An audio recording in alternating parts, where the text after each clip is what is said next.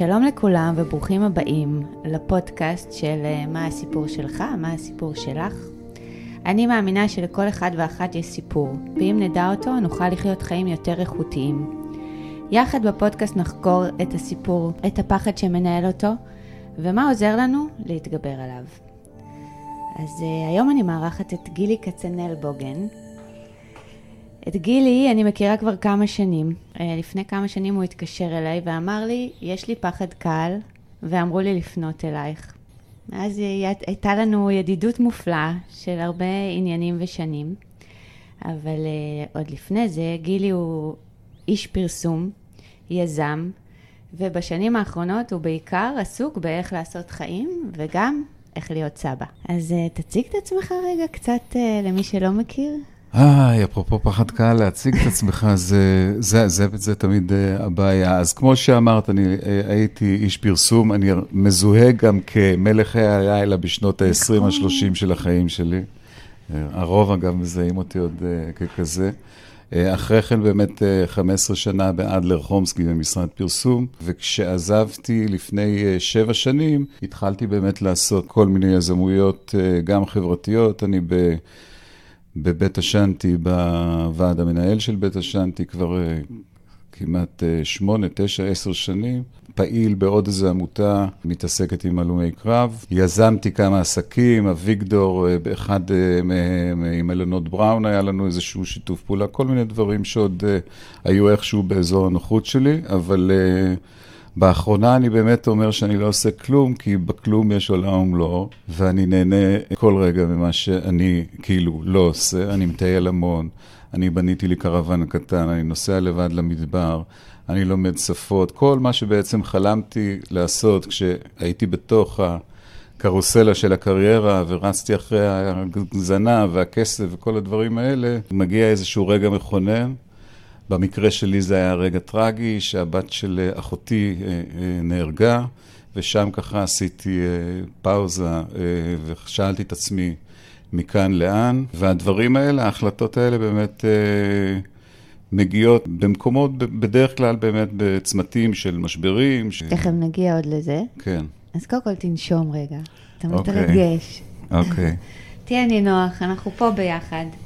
ונתחיל רגע קצת, אה, נחזור לסיפור, סיפור ילדות, כן. שככה השפיע, הסיפור שהשפיע על חייך, יש שהוא כזה? בעצם מתקשר לפחד קהל, זאת אומרת, שם באמת נצרב הפחד קהל. זה היה ב... אני אעשה את זה בקצרה, כי בהרצאה, אפרופו, שאני מספר עליה, אני באמת מספר ככה את כל הסיפור, אבל פה אני אעשה את זה בשורה... קצת אמ, יותר משורה, תן לנו את הסיפור בקצרה. שלוש שורות. הייתי אה, ב... בצופים, אה, שיחקתי עם אה, חבר. אני בכלל גדלתי בשכונה כזו של כל מיני אה, רמטכ"לים וכל מיני אה, אנשי מוסד באפקה, שציפו מאיתנו המון, המון כאילו בקטע של הצבא והזה, ובצופים היה לי חבר אלון אה, מגן, שהוא נורא רצה להגיע לסיירות, ושיחקתי איתו בצופים, הוא נופף עליי עם... שק יוטה, אני נופפתי עליו עם משאבה ממרחק של עשרה מטר בערך. ידית של המשאבה נשארה לי ביד, והמשאבה עפה ונכנסה לו לתוך העין. הוא התעוור כתוצאה מזה, ואז החל אה, אה, תהליך משפטי, שאני, הצופים ועיריית תל אביב, הנתבעים. בן כמה היית? הייתי בן 16, 15, כן, 16, תקופה של תחילת הבגרויות גם בבית ספר וזה. הגעתי לבית משפט כשאני לא ידעתי בכלל שאני צריך uh, לעמוד ו- ולהעיד, לא הכינו אותי לזה, אלא חשבתי שזה איזשהו כמו שימוע או משהו כזה, ופתאום uh, השופט מבקש uh, שאני אעלה לדוכן הנאשמים. ואני מוצא את עצמי עם אבא שלי באולם, ואני מסתכל עליו, הוא מסתכל עליי, אני אומר לו, אני לא, כאילו, אני לא, הכנת אותי שאני צריך לדבר פה, ועמדתי מול אה, עורך לך? דין. הוא אמר לי, לך, אה, ת, ת, תספר להם את הסיפור כמו שהוא, והוא כאילו לא נתן לי אה, איזשהו גיבוי מאוד, היה הכל מאוד זריז, וכאילו נשלחתי לדוכן הנאשמים. לדוכן העדים. העדים, בדיוק, כן, מבחינתי. הרגשת זה- כן. שאתה על דוכן כן. הנאשמים. ואז העורך דין אה, צלב אותי בכל מיני שאלות, התחלתי לספר את הסיפור, ואמרו לי שהקול שלי רועד, ושאני אגביר את הקול, ואני אה, פתאום הרגשתי פעם ראשונה בחיים שלי חרדה, שהציפה אותי ושיתקה לי ממש את uh, אזור ה... הפה? את כל אזור הפה, כל, הכל מתייבש, הלב דופק, זיעה, כל הסימפטומים של חרדה, שזה לא היה מוכר לי, זה לא היה בכלל בבית ספר שלי חרדות. ומאז, uh, כמובן, uh, רצתי ולא מסרתי, מה שנקרא, את כל מה שהם רצו, לא יכולתי להמשיך. אחרי כן, אחרי כמה חודשים... הפסקת את העדות באמצע? הפסקתי אותו okay. אוקיי. באמצע, רצתי לאבא שלי, בוכה, יוצאים החוצה. בדרך שאלתי אותו ככה איך הוא לא בכלל אה, הכין אותי לזה, ואף אחד לא הכין אותי לזה, ולפעמים הבאות כבר ידעתי שאני הולך אה, להעיד. לילות לפני זה okay. אתה לא ישן, התקפות של חרדש, פוחדות, אה, כאילו, אני מה, פוחד. מה מרגישים? על מה חושבים? כאילו מבחינתי אז זה היה כאילו שולחים אותי לאש, אבל אני יודע שאני חייב לעשות את זה, ואני מגיע עוד פעם, ואני חושב שאני אה, רגוע הפעם, אבל אני עולה עוד פעם, ועוד פעם תוקפת אותי חרדה, ובאמת זה היו שלוש פעמים ששם בעצם אה, הבנתי שאני מול קהל אה, לא מסוגל יותר לדבר, וזהו זה, שם נצרב בי הפחד קהל שליווה אותי אחרי כן אה, בכל הזדמנות שאני צריך לעמוד מול אנשים, או אפילו לברך ביום הולדת, לא מסוגל לעשות. מה, מה הרגשת שם על הבמה? על, ה, על הבמה, על הדוכן? כמו שאמרתי לך, קודם כל נטוש, לבד, בלקאוטים, אה, הזעות, דפיקות, חרדה. מי, ש... מי שחווה כל סוג של חרדה מבין פחות או יותר על מה אני על מדבר. מה מדובר. אבל, אה, כן, זה... ואתה גם, גם לא היו לי שום כלים להתמודד עם, ה... עם החרדה, וככל שהתנגדתי לה יותר, היא עוד יותר אה, געשה בי. יש מישהו שאתה כועס עליו בסיפור הזה? היה לי נוח מאוד לכעוס על אבא שלי שהוא הציב אותי, כאילו שהוא לא מנע את זה, את השלב של הסיפור הראשון, או לפחות הכין אותי לזה, אבל כי בפירוש שאלתי אם אני צריך... אם תצטרך. אה, לצטרך. אבל, את יודעת, זה לא, זה לא כעס ממקום אמיתי. יש משהו שאתה מתבייש בסיפור הזה? שמנהל אותך עד היה היום? לי אחרי, כמובן שחזרתי לבית ספר וכל הילדים מסתכלים עליך, אחרי התאונה היה לי קטע של שידרתי עסקים כרגיל, אבל בתוכו הייתי אה, גמור מהסיפור הזה, דחו לי את הבגרויות, לא יכולתי אה, ללמוד לבגרויות אה, בזמנו. בתקופה ההיא כן, אחרי כן לא. זאת אומרת, במה יש להתבייש? קרתה תאונה, את יודעת, זה לא, דבר ש... לגמרי. להפך, הרבה מתביישים. פעמים, בגלל שאלון רצה להגיע לסיירות ואני כאילו גדעתי לו את החלום, נורא פיללתי שהדבר הזה היה קורה לי ולא לו, וזה השיחות שלי בתור ילד, ככה נער, עם עצמי. איך הסיפור הזה השפיע עליך, על הקריירה? כל אורך הדרך, בעולם הפרסום בכלל, שהוא עולם שהוא רווי פרזנטציות וכל היום צריך, אה, אז תמיד, במשרד ידעו שיש לי פחד קהל. ובגלל שהייתי גם בכיר במשרד, אז תמיד היו לי... יש סיטואציות, זאת אומרת, יש סיטואציות שאני אה, מגיע ומישהו מתחיל אה, לדבר ולוקח את הבמה ואני מתחיל להרגיש נוח בחדר, אני יכול להשתלב בשיחה. אבל אם אני צריך לבד להציג את זה, אין מצב בעולם. ואז באמת, כשאני הייתי צריך להציג את החלק, לצורך העניין של התסריט, של הסרטים, של ההפקות, של כל מה שהייתי אחראי עליהם בחברה, היה לי נוח יותר כבר שהרגשתי את העניין, אבל היו לי כמה פעמים שפתאום מישהו לא מגיע לפגישה הזו, ואתה מוצא את עצמך אה, לבד מול הנהלת אה, שופרסל, צריך להציג לנו אה, תסריט או לכל היותר עם עוד, זה לא משנה מי זה אפילו, זה לא משנה אם הוא מנכ"ל, אם הוא עובד זוטר. אני ברחתי, לא היה פעם אחת שהצלחתי לעבור את הקיר, וכאילו כל פעם המצאתי, פעם הרגתי את אבא שלי, ופעם הילד שלי צלצל מהגן שוב שבר, כאילו, תמיד היו לי לא סיפורים. היית מסוגל לעמוד בזה? לא. מה הייתה הנקודה שזה ממש הרגשת שזה עוצר לך את הקריירה? בפרסום. אין לי ספק שהייתי מגיע הרבה יותר רחוק, אם לא היה לי את הפחד קהל הזה. זאת אומרת, באיזה נקודה החלטת לפרוש? ממה, מהפרסום? מהפרסום. לא, הפרסום זה בכלל לא קשור לעניין. אני חייתי עם הדבר הזה, מבחינתי, את יודעת, זה עיכב אצלי המון דברים. באיזה נקודה רציתי, החלטתי שאני פורש, ברגע שמיצית עולם הפרסום, וברגע שאדלר, שאחד השותפים החליט לעזוב, אז אני אה, ידעתי. שזה הרגע גם בשבילי לעזוב. זה, זה בעצם הרגע. ויש איזה שלב שאתה חושב, ככה מרגיש שאתה משלם מחיר יקר על הפחד קהל הזה בדברים אה, נוספים או אחרים שאתה רוצה לעשות? גם עכשיו שאני מדבר איתך, ואין לי כאילו סיבה, אנחנו מכירים, ואני בסיטואציה של אני ואת, אז, וזה פה מאחוריי בית המשפט, אנחנו כרגע בבית אריאלה, פה זה קרה, אז אני, את יודעת, הראש שלי, תוך כדי, ועוד עם קשב ריכוז והכול, אני, הלב שלי דופק, כי הסיטואציה הזו, שפה זה קרה לי מאחוריי, היא מלחיצה אותי. אבל אני כבר למדתי, הרבה בזכותך, אה, לשקף את ה... פעם לא הייתי אומר לך את זה כרגע. לתקשר את מה שאתה מה מרגיש. ש... מה שאני מרגיש כרגע. והנה, כבר שסיפרתי לך שאנחנו נמצאים בעצם 50 מטר מהמקום שבו נצרב הפחד קהל שלי, כבר יותר קל לי, כן? עוד מעט אני בכלל אשתחרר, אבל כשסיפרתי גם את הסיפור, בעצם תוך כדי שאני מספר את הסיפור, אני מבין שזה קרה לי פה 50 מטר או 100 מטר מאחוריי. אבל ככה, זה משהו שהעיק עליך ו- ועצר אותך, הפחד קהל. באיזה שלב אתה אומר, אני חייב לטפל בזה? בשלב שאני מבין שיצאתי עוד פעם לאיזושהי תקופה של אה, יזמות, וברגע שעשיתי את כל סוגי הטיפולים, את שואלת באיזה שלב זה עצר אותי? זה, כן. זה מנע ממני, אני חושב, ליזום דברים עוד יותר גדולים ממה שאני עשיתי, או... כמו כאילו, מה למשל? כמו זה שלא, אה, לא, אני לא נותן לך דוגמה על איזה מיזם או מה, זה פשוט מנע ממני את ה... ידעתי שאם אני הולך עכשיו על איזה... כאילו איזה, איזה הרפתקה עסקית, אני צריך עוד פעם להתחיל להציג לאנשים ולמשקיעים ולעניינים ופה ושם, ואמרתי לא. מראש, כאילו ויתרת? כן, כן, כן, הרבה פעמים, הרבה פעמים, בטח. זאת אומרת, זה, זה איפשהו המחיר ששילמת? הדחיינות, כאילו, אצלי זה, זה, זה גם כן, זה גם אה, משהו שהוטבע בי בגלל הפחד. מתוך הפחד כן, הזה. כן.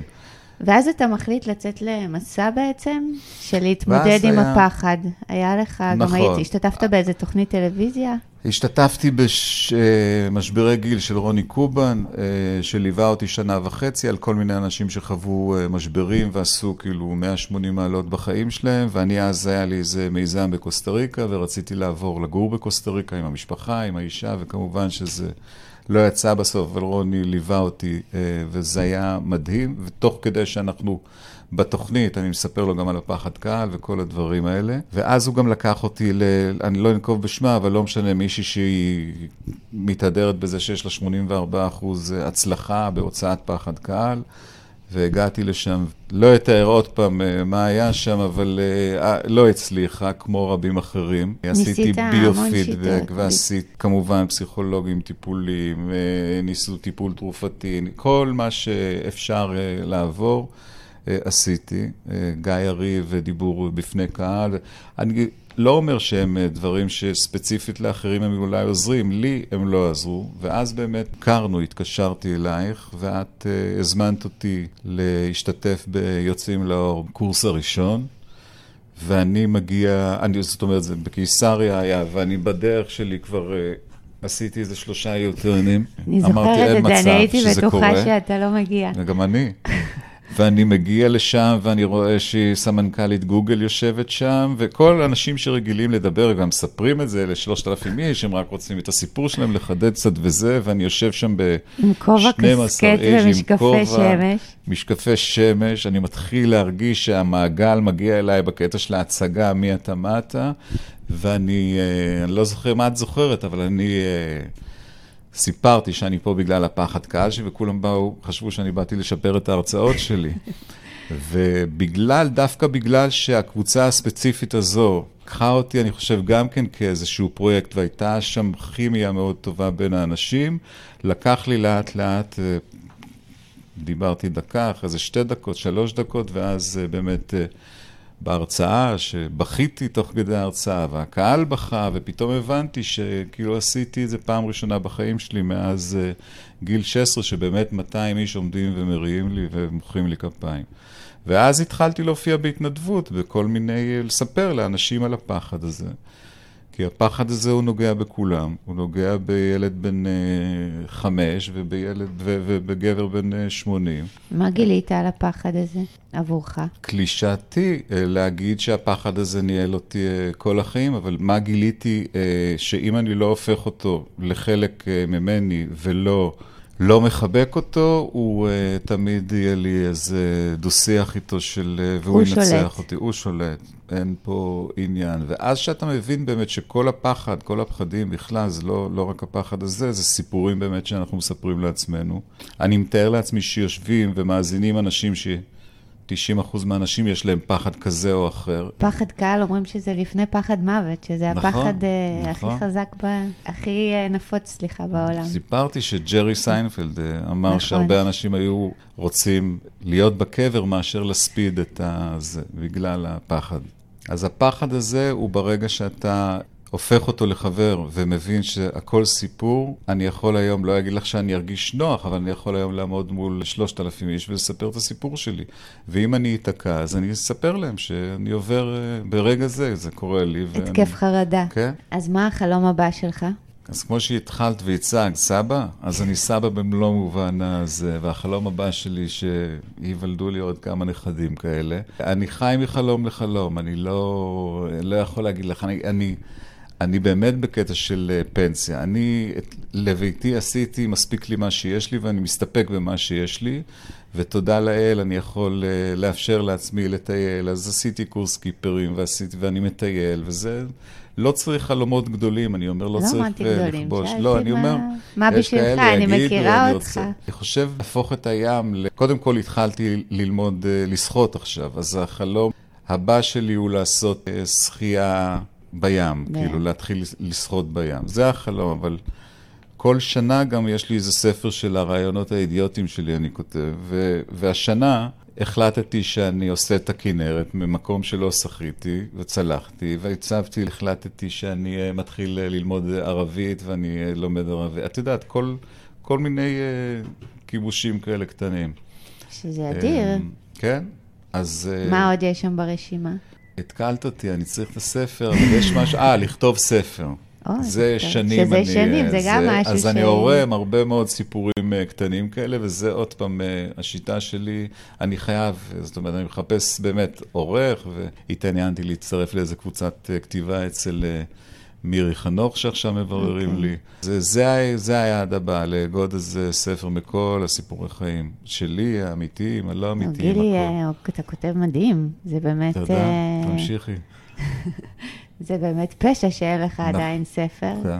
הכתיבה שלך, ויש לך גם פוסטים דמיוניים כאלה, שאני במתח להבין מה קרה, ואז אני מגלה שזה סתם היה איזה חלום. כן. אז יאללה, מה עוצר אותך? מה עוצר אותי לכתוב? כן. הדחיינות, עוד פעם. לא, אני... לא. אתה יודע לא. שהיא כבר יושבת על משהו אז, אחר. אז יושבת, אני לא יודע מה, זה לא אה, ההחלטה.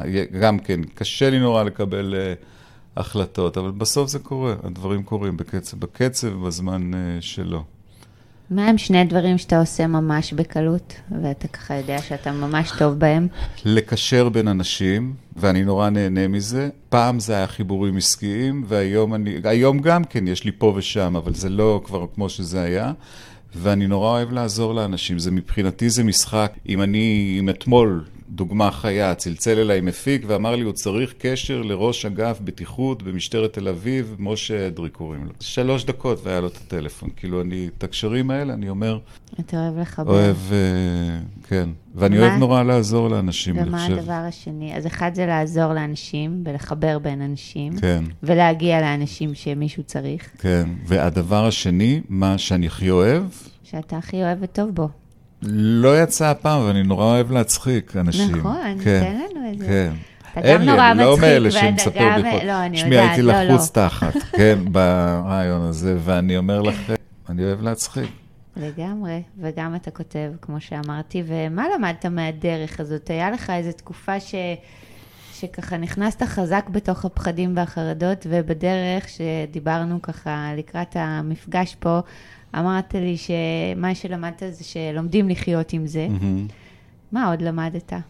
מה, ככה מכל הניסיונות שחווית וניסית באמת אה, להיכנס בפחד. שאני אומר, אה, אני לא צריך אומץ, אומרים אמיץ, מה אמיץ, לא צריך אומץ. אני אספר לך עוד סיפור קצר. אתמול, אפרופו חרדות וזה, אני העליתי במשקל בזמן הקיץ האחרון איזה 12-13 קילו שאני חייב להיפטר מהם. ואני, כשאני עולה, אני עושה הליכות ברגל בים, כשאני עולה את העלייה של סידנא עלי, אני מרגיש שהפומפה שלי פתאום מתחילה זה. ישר אני משדר לעצמי שזה התקף לב, כאילו, אני גם קורא הרבה על המחלות וזה. אתמול, שתיים אחרי שזה קרה, עשיתי צנתור. צנתור live, אני אראה לך תמונות. כשאני בא לרופא, אני כל כך משדר התקף לב, הוא אומר לי, עם הרקע המשפחתי שלך וזה, כאילו... מיד צנתור. צנתור, עכשיו אתה נכנס לצנתור, נכנסתי, צנ... לא היה לי כלום, זאת אומרת, היה לי איזה משהו, אבל עברתי צנתור. עוד לפני שהשגתי להם את הטפסים, אני צריך עכשיו רטרואקטיבית ללכת לביטוח. אז אתמול... מהרגע שאמרתי לעצמי, יש לי התקף לב, נכנסתי לזה ויצאתי מצונתר. המשפחה שלי, לא הודעתי לילדים שלי, לא הודעתי לאישה, לא אמרתי, מה אני אדאיג אתכם? יכול להיות ש... טוב, אז אתה אומר... סיפורים מצחיקים. גם בדרך לפה לח... לקחתי חצי קלונקס, שאמרתי מה להזיק או להזיק, כן?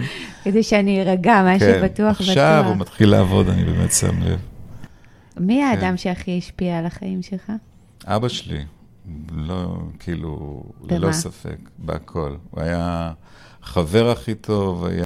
הגן עליי, לא נתן לי, אפרופו להיכשל, לא נתן לי להיכשל בכלום. אם הייתי נכשל במשהו, היה שם בשביל לכסות את זה, את כל הטעויות האפשריות שהורה, כאילו, אבל יהיה היה לי נוח עם זה. גם בעסקים, חלק מהעסקים נורא הצליחו, חלק אה, נורא, נורא כשלו.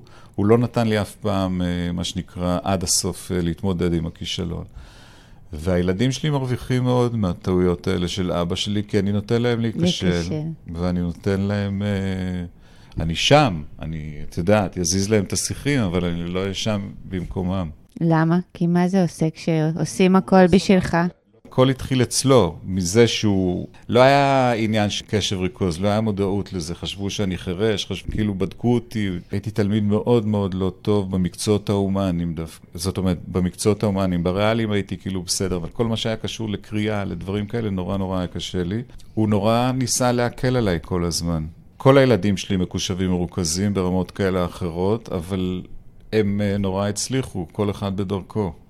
בגלל שבאמת טאטי ואימא שלהם גם... אה, להתנסות, להיכשל. להתנסות ולהיכשל, ולהבין שפה גם אה, מתחילים לעבוד מגיל אה, 14 אצלנו, ולהתנדב, וכאילו... אז זה. שהגנו עליך זה בעצם אה, מנע ממך בחוויה שלך להצליח? עוד פעם, זה, זה גרם לי להצליח מאוד, כי הוא עזר לי מאוד גם, וזה גרם לי אה, לא לרצות אה, לכבוש עכשיו את ה... אני לא יודע מה. כאילו, זה לא... כשמישהו נותן ונותן ונותן, אבא נותן לילד, זה כבר מתחיל להיות כמו, בקבלה קוראים לזה לחם ביזיון. אתה מתרגל לקבל כל כך אה, הרבה, אז פעם אחת הוא לא נותן, אתה כבר מתחיל אה, לכעוס עליו, וזה לא... זה נתן, זה, אני חושב שהוא uh, הפך אותי משהו בין הממוצע למקסימום שאני יכולתי להגיע אליו. ככה לפחות אני מה, הוא הרגשתי. שם לך תקרת זכוכית? הוא לא נתן, הוא לא נתן לי, אבל זה לא שיחה על אבא שלי, פתאום אני אומר, מה אנחנו מדברים על לא, אה, זו אבא שיחה שלי? עליך. אז השיחה עליי, אני אומר, אה, אני חושב שהוא הכי השפיע עליי לטוב ולרע, כי הוא באמת היה שם גם החבר הכי טוב וגם ה... מצד שני, בגלל שהוא היה כל כך טוטאלי וכל כך control freak, אז הוא... אה, הוא תמיד היה שם ועזר. הוא רצה לקחת את הקושי ממך ולא כן, נתן הוא לך בא מרקע של להתמודד. משפחה, שואה, עניינים, כל הסיפור, הוא לא... אני יכול להבין מאוד מאיפה זה קרה לו. אבל איך זה השפיע עליך? זה השפיע עליי, מצד אחד הייתי נורא מרדן, זאת אומרת, אם אני, הבן שלי דרך אגב, כמוני אחד על אחד, אם הוא רוצה משהו, זה לא משנה לו מה אני אומר, מה אני לא אומר, ומצד שני, אה, זה לא נתן לי באמת עד הסוף, אף פעם, בחוויות עסקיות, להתמודד אה, עד הסוף. נפילה. ה... כן. הוא גם אולי זה עוצר מלהיות רעב קצת, כי נכון, היית שבע. נכון, נכון, נכון. אה, טוב, משהו אחרון ככה על השיחה, אני רואה שנרגעת, השתחררת. משהו על הקשר בין אה, סיפור לפחד. מה אתה ממליץ שאמרתי- אם יש למישהו איזה אני ממליץ, שמחובר כולם לפחד? מוזמנים לדבר איתי, באמת, אני לא צוחק, כאילו, מי שמרגיש ש, שבא לו שאני אשתף אותו, ובאמת, באחד על אחד אני עושה את זה אחלה, בהתנדבות מלאה. גם על במה אתה עושה את זה מעולה. כן, אבל אני אומר, אני אוהב, אני באמת אוהב לעזור, כי אני כל כך מבין אנשים שהם כלואים בתוך הפחד פחד שלהם. שלהם. וזה סיפור חיי, 50 שנה הייתי כלוא בתוכו, בתוך זה פחות, 50, 40, ולא משנה, מגיל 16, אבל להוציא אנשים מהכלא הזה... אבל היום אתה עדיין מרגיש שאתה כלוא? הרבה פחות, פחות. אבל עדיין אני מאוד מתרגש מ- מתרגש זה מסיטואציה. בסדר, אין אבל זה מצב לא עוצר בחיים אותך. לפני אה, חמש שנים שהיית מזמינה אותי לראיון והייתי מגיע, זה אגב, פעם ראשונה שאני בסיטואציה כזו בחיים, שאני מתראיין, כאילו, את יודעת, חוץ מהטלוויזיה של רוני קובן, שהיה לי איתו שהיה. הסכם. שעוצרים, וזה, ומים, וכמו קסיוס קליי, כאילו, עשו לי... אה, אבל זה לא עוצר אותך היום כמו פעם, אתה כן אה, מעז. אני מעז כי היום אני קודם כל באמת מעז לעשות הכל. היה לי פחד גבהים פעם, וצנחתי. אמרתי, אני אשבור גם כן, בתוכנית של רוני אגב. כן, אה, צנחת הסצנה ביבונים. הראשונה מצל- מתחילה מזה שאני באמת אה, קופץ מ-12,000 רגל. כל, אה, זה, זה רק באמת עניין של החלטה, אם את שואלת אותי. זה באמת, כי אני כנראה אף פעם גם לא החלטתי עד הסוף, וההזדמנות הזו שהייתה לי ב... בקורס הזה שלכם, ש, שאני ממליץ באמת לכל אחד, עם ובלי קשר לקהל, לפחד קהל, לעבור אותו, אה, זה הייתה בשבילי, זה היה גם קורס וגם סדנה, זה היה, פתר לי את הבעיה, שחרר את זה. ואני כל כך אה, התרגשתי אחרי ההרצאה הראשונה, שזה שווה את הכל. קודם כל, אני שמחה ש... שלא הברזת, זה לא היה ברור, הרגשתי אותך לא. כזה, אז אני כן. שמחה שאתה פה, וששוב העזת, ושהתמודדת, כי אני חושבת שהדבר הכי גדול בפחד, זה שהוא לא הולך לשום מקום, אבל אפשר uh, להתנהל איתו ולהחליט נכון? למרות ולא לתת לו לנהל את העניינים. אז קודם כל, תודה רבה שהגעת ובאת, ותודה לכם איך ש... אצל רפי רשף אומרים, היה לי העונג. תודה רבה שהאזנתם לנו. אתם יכולים להאזין לנו בכל האפליקציות של הפודקאסטים, אפל פודקאסט, ספוטיפיי, גוגל פודקאסט. תחפשו פשוט מה הסיפור שלך, מה הסיפור שלך, עם איריס יוגב. מוזמנים לבקר גם באתר שלי, או בפייסבוק, בעמוד אה, לצאת לאור. תודה רבה גם אה, לפודקאסטייה. זהו, אני מזמינה אתכם אה, להמשיך ולהקשיב לנו גם בפרקים הבאים.